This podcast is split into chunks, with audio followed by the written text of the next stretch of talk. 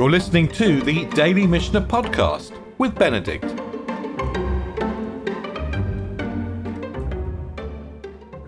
We're just starting the fifth chapter of Maaser Sheni, and it looks as though we're going to change topic radically because we're going to touch on, on Kerem Revi'i, the fourth year vineyard, which is a subject which is really related to Orla. And it's puzzling. I mean, you might think perhaps this chapter has been tacked on randomly to the end of the Masechet of Maaser Sheni, but I hope we'll see in a minute, in fact, that this chapter fits very neatly into Maaser Sheni.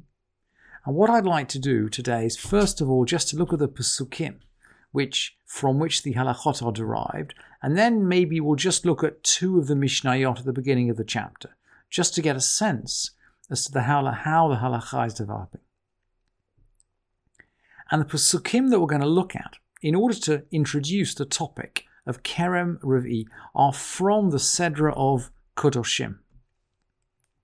So we're in Kudoshim, we're in the area of, and you remember that the Seder of Kudoshim deals with all kinds of different Kedusha between mitzvot bein Adam lachavero and mitzvot bein Adam la Lashem, Lashemaim, and one of the mitzvot is that when you enter the land, you keep its fruit as orla for three years. Orla is to do with being uncircumcised. It's difficult to translate. I haven't tried to translate it here.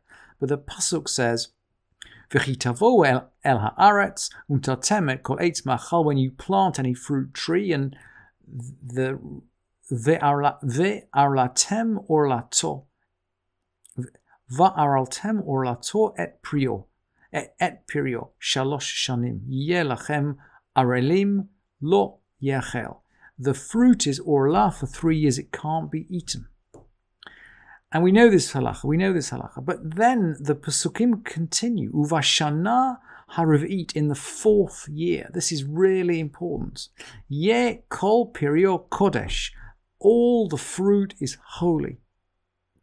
This might remind us, by the way, about the law of Maaser Sheni, the Maaser Sheni is also Kodesh, and this is Hilulim Lashem, rejoicing for the Lord. And then in the fifth year, you can eat whatever you like. And Rashi says there, Rashi comments, and he's quoting the Gemara in Brachot. He says, when, when the text says, Ye kol pirio kodesh, ku maser sheni, this is like maser sheni shekatuv bo v'chol masar haaretz, etc., is kodesh lashem. So there's a word play between kodesh and kodesh in Vayikra 20 at the end of um, at the end at the end of um, uh, where we learn the halachot of Maaser Sheni, and here in Kedoshim, where we're learning the halachot of the, the vineyard in the fourth year. And Rashi then goes on to say that um, just as the second tithe must not be eaten outside the walls of Jerusalem, except if it's been redeemed, so too with this. And we take it, Lashem, we take it for rejoicing before God, that means that you actually pick it up and you take it to you take it there shenos or you take it there to praise and to rejoice to the heavens.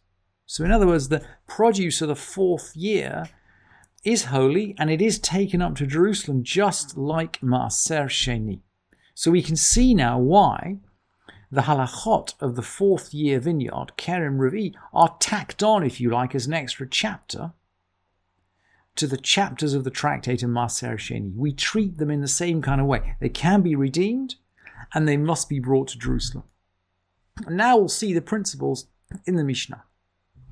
Kerim Revi, a vineyard in its fourth year, I've called it. Mutsainin Oto. We mark it out.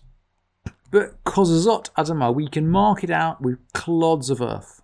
And then if it's Orla, first three years, we mark it out with pot shards, but harsit. And if it's got graves in it, basid, we mark it out with lime. Um we mix it up in water and we dissolve it.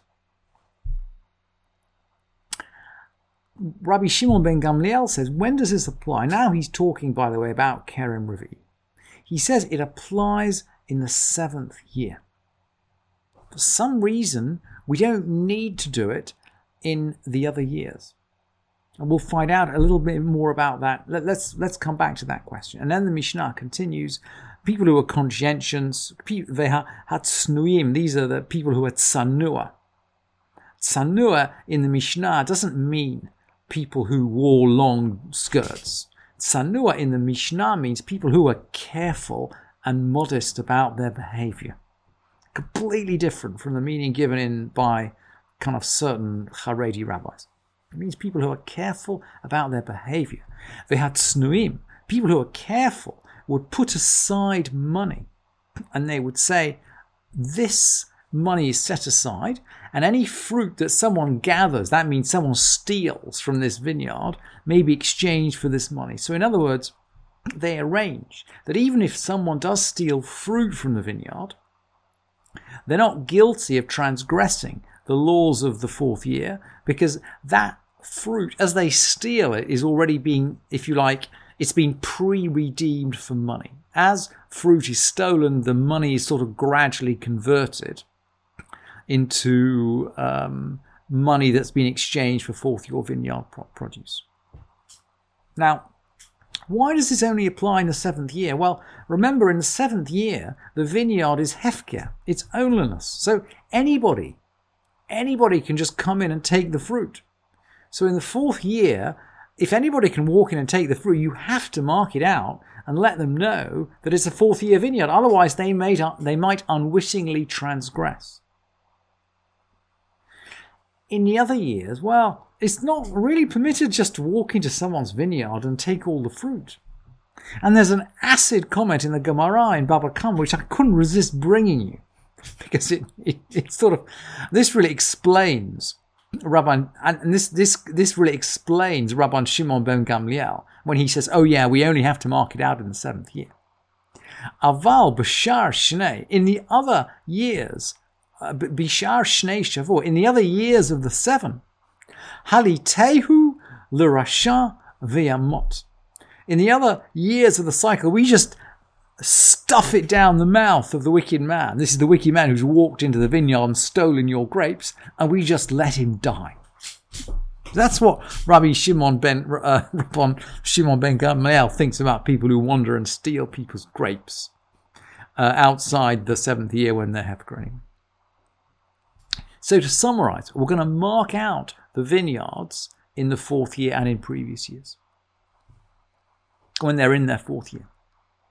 Okay, let's just learn a few. We've got just a couple of minutes left. Let's just l- learn some of the basic halachot of the Kerem Revi, Kerem Reva'i, the fourth year vineyard. Kerem Reva'i haya ole Yerushalayim malach yom echad l'chol tzad. So if the vineyard was within a day's walk of Jerusalem, you would bring up the fruit to Jerusalem rather than redeeming it.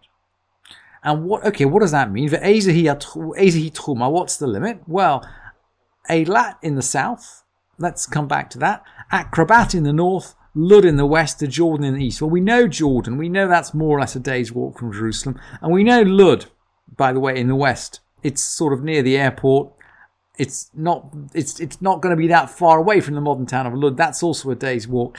Akrabat, I don't know where it is. If you look it up in Jastrow, Jastrow just says, well, it just quotes our missionary and says, well, it's a day's walk north of Jerusalem. So I don't know where Akrabat is.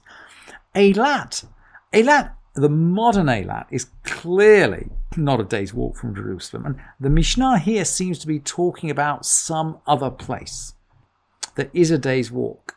It's not talking about the Eilat that we know right by the Red Sea. So we we got a day's walk. We, if it's within a day's walk, we're going to bring it into Jerusalem, just like Maaser Sheni, right? We can see now why this subject fits neatly on the end of the Masechet and Maaser Sheni. We're going to bring it in Jerusalem. We're going to eat it there. Otherwise, we're going to redeem it. Well, what if we got too much what if what if people have too much food, or maybe they can't bring it all up? Mishe rabu haperot. When there, t- it turned out there were many, many, much too much produce. Hikinu They made a takana that even right onto the, even if your vineyard was right on the edge of the wall, you could redeem it. But they did put a condition that whenever it was so desired, Uh,